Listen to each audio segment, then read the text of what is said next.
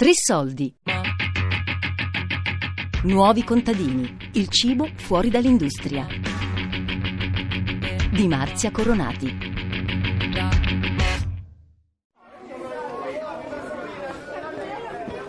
I mercati rionali a Roma sono ancora dei posti molto frequentati dai consumatori.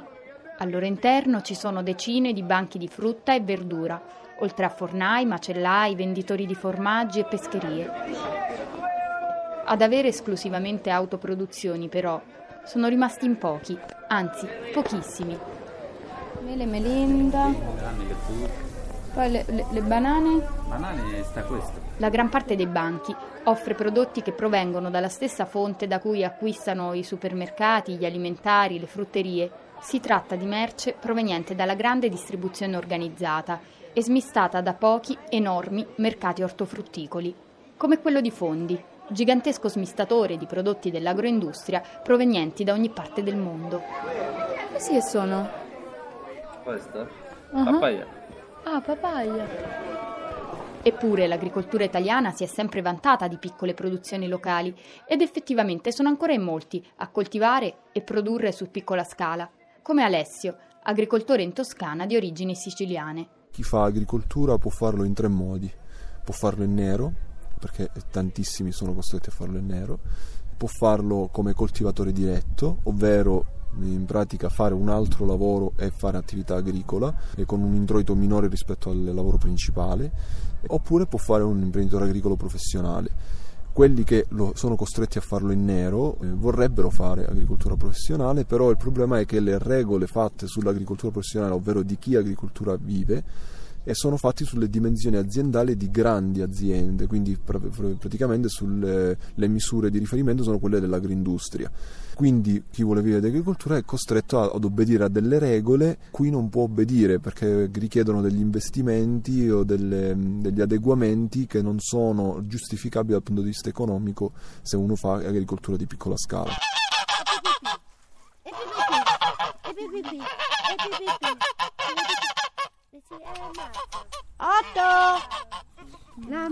Maria Elena vive a Ronciglione, in provincia di Viterbo. Lì si è trasferita dopo aver conseguito una laurea in scienze della produzione animale. Mi sono trasferita in questa casa che appunto i miei hanno comprato insieme al terreno, hanno costruito insieme al terreno a metà degli anni 60 e quindi trasformo un po' tutta la frutta in guscio e nonna che di anno in anno riesco ad ottenere. Ho impiantato un piccolo zafferaneto e allevo animali. Sono arrivata qui allevando, mi sono presa un piccolo gregge di capre, poi una vacca, ho iniziato così, poi piano piano sono arrivata alla dimensione che è quella attuale, cioè animali da cortile, i miei asini che sono un po' il fulcro della situazione. Io mi muovo su circuiti fondamentalmente clandestini, lavoro molto con i gruppi d'acquisto, che sono un'ottima relazione anche dal punto di vista, come dire, sociale, e quindi sì, più o meno così, in maniera abbastanza informale. Sto cercando di sistemare una situazione aziendale che sia più o meno, ma non tanto assoggettata alla normativa vigente, come si suol dire, ma per mia praticità lavorativa, nel senso che mi farebbe piacere avere un posto in cui poter lavorare, che io possa definire il mio piccolo laboratorio. Paradossalmente, quando vogliamo nel linguaggio comune esprimere un qualcosa che è veramente buono, diciamo sembra fatto in casa. Eppure paradossalmente in casa non si può fare più niente, perché deve essere fatto in un laboratorio riconosciuto, eccetera eccetera, quindi agroindustria, oppure richiedere degli investimenti eccessivi per una piccolissima impresa contadina che vuole solo vivere di quello che produce. Queste deroghe sono possibili, ma devono essere accettate e recepite sia politicamente, quindi dal punto di vista regionale, sia dalle ASL, e questo è un percorso sicuramente complesso ma possibile, in quanto esiste già questa possibilità in altre parti d'Europa. Nel 2000 noi non mangeremo più né bistecche né spaghetti con ragù, prenderemo 4 pillole con gran semplicità, la fame sparirà. Nel 2000 noi non dormiremo più ed il nonno sulla sedia di bambù prenderà le 4 pillole, stupito resterà. se il sonno se ne andrà. Razzi di qua, razzi di là, andremo sulla luna con il razzo delle tre. Vola di qua, vola di là, andremo poi su Venere per prendere il caffè nel 2000. Mi chiamo Elena e ho iniziato il mio percorso nell'agricoltura circa 4 anni fa, quando con il mio compagno d'allora abbiamo deciso che piuttosto che vendere il nostro tempo in cambio di denaro col quale poi comprare cibo, preferivamo impiegare il nostro tempo per produrre cibo e saltare un po' di passaggi. E in tutto ciò io ho sempre vissuto in campagna, però non la vivevo appieno. Quindi studiavo a Roma, ci tornavo soltanto a dormire e dopo questa scelta abbiamo deciso però di conoscerla un po' meglio sotto vari punti di vista e quindi abbiamo iniziato a studiare un po' di erbe spontanee, abbiamo cominciato a tenere un piccolo orto, le galline, insomma quello che iniziava a servirci per il sostentamento.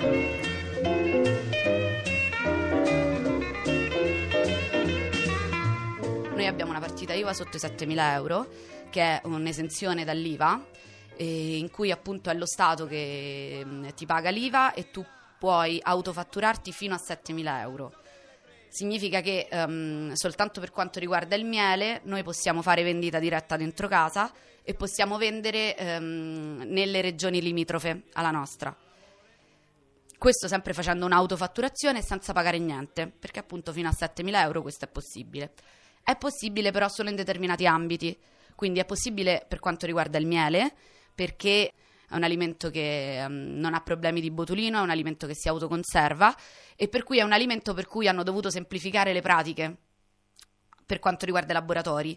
Per cui noi abbiamo questo laboratorio che è una forma semplificata di laboratorio che ha meno requisiti di un laboratorio normale, di un normale laboratorio di trasformazione che altrimenti avrebbe bisogno di macchinari molto costosi, eccetera. E, questo è possibile però appunto soltanto per miele e per vendita di fresco, quindi nel momento in cui decidi di vendere verdura e frutta fresca hai delle semplificazioni per quanto riguarda le agevolazioni statali, però per quanto riguarda noi è impossibile adesso arrivare a vendere fresco perché significherebbe un sacco di terra a disposizione e noi non ce l'abbiamo.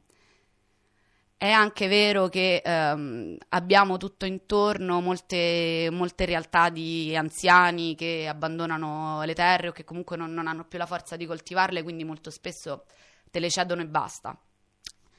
Però appunto per essere coltivatore diretto non devi avere soltanto la parola dell'anziano, ma devi avere un contratto e già quando si tratta di passare dalla parola dell'anziano al contratto già diventa un problema. Per cui ecco, riusciamo a fare orti anche molto grandi per quanto riguarda il nostro sostentamento, ma non abbastanza ad avere una partita IVA sotto i 7.000 euro per la vendita del fresco.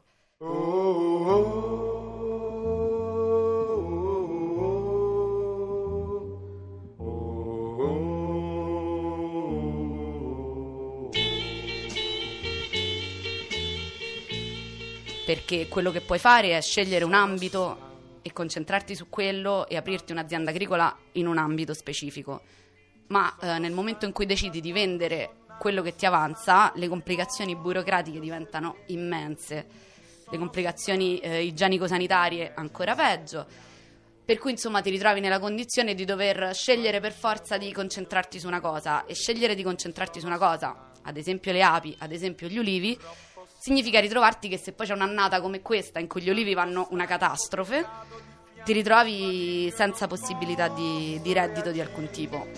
Sono stanco, molto stanco, ma le mosche non mi lasciano dormire.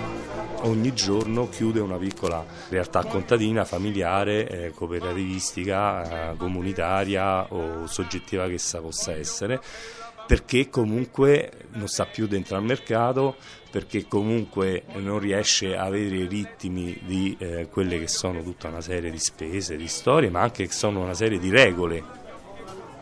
Tutto quello che un giovane, si chiama così adesso, imprenditore agricolo, deve affrontare per avviare la sua piccola impresa, a me mi sembra veramente un mondo proprio inutile e insormontabile. Noi abbiamo le schede di lavorazione tutti i giorni dobbiamo segnare tutto e più di tutto, quindi è un lavoro supplementare. Comunque partiamo sempre che ti sta certificando qualcuno che tu paghi e già questo potrebbe risultare contraddittorio, come io per fare un qualche cosa che è più faticoso, più lungo, più difficile da fare devo pagarti per fare in modo che tu dici che io lo faccio bene, quindi là potrebbero venire fuori tante magagne. Se viene un attacco di un parassita che non riesci a controllarlo con alcuni mezzi che ti permette in questo momento il biologico di usare e tu non c'hai in questa lista di prodotti che tu puoi dare, non c'è un qualche cosa che va a parare quel parassita, la grande azienda bio, che è un'industria del bio, non cambia niente dall'alto, dall'industria del convenzionale, chiama e inizia a dire guardate che dovete far cambiare delle cose perché io quel parassita lo devo sconfiggere. Fabrizio di Farasabina è ben sperante. Se sto da solo è scontato che non mi salverò, se ci sono persone insieme a me e camminiamo insieme sempre di più, questo probabilmente un risultato si avrà in un secondo momento. E a me quindi l'unica cosa che mi porta ad andare avanti è proprio questo, il sapere che in questo momento non mi sento da solo. E noi per primi che siamo contadini ci siamo resi conto, ci stiamo rendendo conto piano piano, e non è facile, che non basta più produrre e trovare qualcuno che vende il cibo con delle tutele, quindi richiedendo tutele continuamente, ma il caso è che usciamo un po' fuori dalle nostre stalle, dai nostri campi e mettiamo a disposizione il nostro tempo per creare quelle connessioni che dicevo prima con la città, quindi con tutta quella parte della popolazione che oggi non si può permettere un cibo di un certo tipo e che cerchiamo di creare aggregazione a livello contadino per tutta una serie di cose. Fondamentale sarà il riconoscere la figura del contadino anche in Italia, che fondamentalmente, diciamocelo,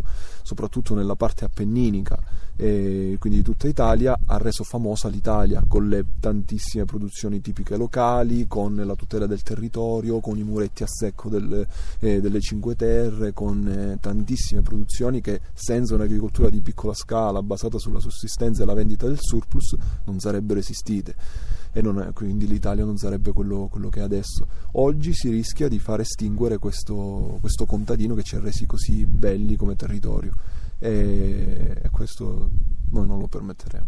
Ma quando è lei che ti staccate il frigidero, questo aspetti quest'inverno su che vedeste? Diventi un fresco un po' da birra per gli amici, quando vengono a trovate stanchi morti e sue, e non ti pensi a roba che te da parto mi tiro, e vei facevi me, sapeva mai ti dubbi a cacciarla via, quando torna da campagna ti modisci un po'. Ma cosa è lei che ti racconti di moglie? Ma quando è lei che ti tacca tu frigideiro, tu faccio sopra granite per levatasse? Perché ti insiste ti infresco in tutto il tuo e buttici con la mente le guadevisci. Che ne de tutti pregi, nevi e vegi, sono grandi, grossi e piccini. E vengono fino a dopo a fare banchetta Santa Gama. Ma quando è lei che ti tacca tu frigideiro, mi ci uffitto che se senza una cattiva un po'. Ma quando è lei che ti tacca tu frigideiro, ma quando è lei che ti tacca tu frigideiro, ma quando è lei che ti tacca tu frigideiro.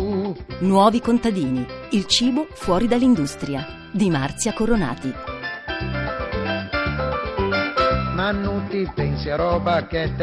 Podcast su tresoldi.rai.it.